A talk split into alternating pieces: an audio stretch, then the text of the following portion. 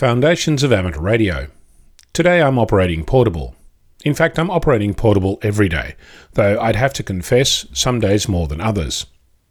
I have to do this by necessity.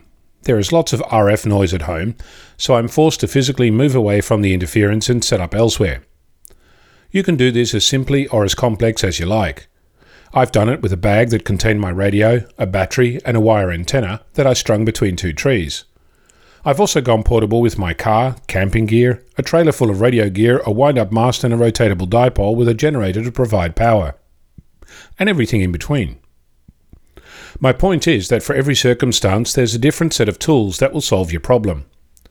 Several amateurs I've spoken to are quite unsure about this portable adventure and are not really geared up for such shenanigans, even if they're interested to get out and about.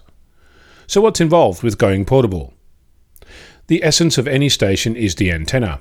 If you know where you're going to operate and why, you can figure out what kind and how much of an antenna you need to bring. Likely a mast and rotator are not part of the deal, but I have set up a Yagi on a mast in a park for a contest. If you don't know where you're going to be, you need to come up with a solution that is more flexible. Either a self supporting vertical with something like a squid pole, or a wire antenna that you can throw into a tree. The next challenge is power. Are you going to operate for a little while or are you going to set up for 48 hours to participate in a contest? Are you going to be using low power, 5 watts, or are you in a position where you can give an amplifier a workout? Batteries, generators, your car, or a solar panel, all of these can power your radio in different situations. Are you planning to make a few contacts or are you expecting a huge pile up to get your blood pumping?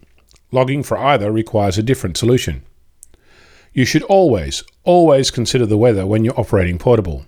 Sun, wind, rain, storm, hot and cold all have different implications for you personally and the wear and tear of your equipment. So prepare yourself. Just like when you started your shack, you had to figure out what goes where and how will I use it. Portable operation is no different. A tip for new players less is more.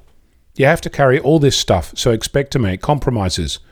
You won't be able to take everything in your shack unless you already built it in the back of your vehicle, in which case I'd like an invite to come and visit. I'm Onno, Victor Kilo 6, Foxtrot Lima Alpha Bravo.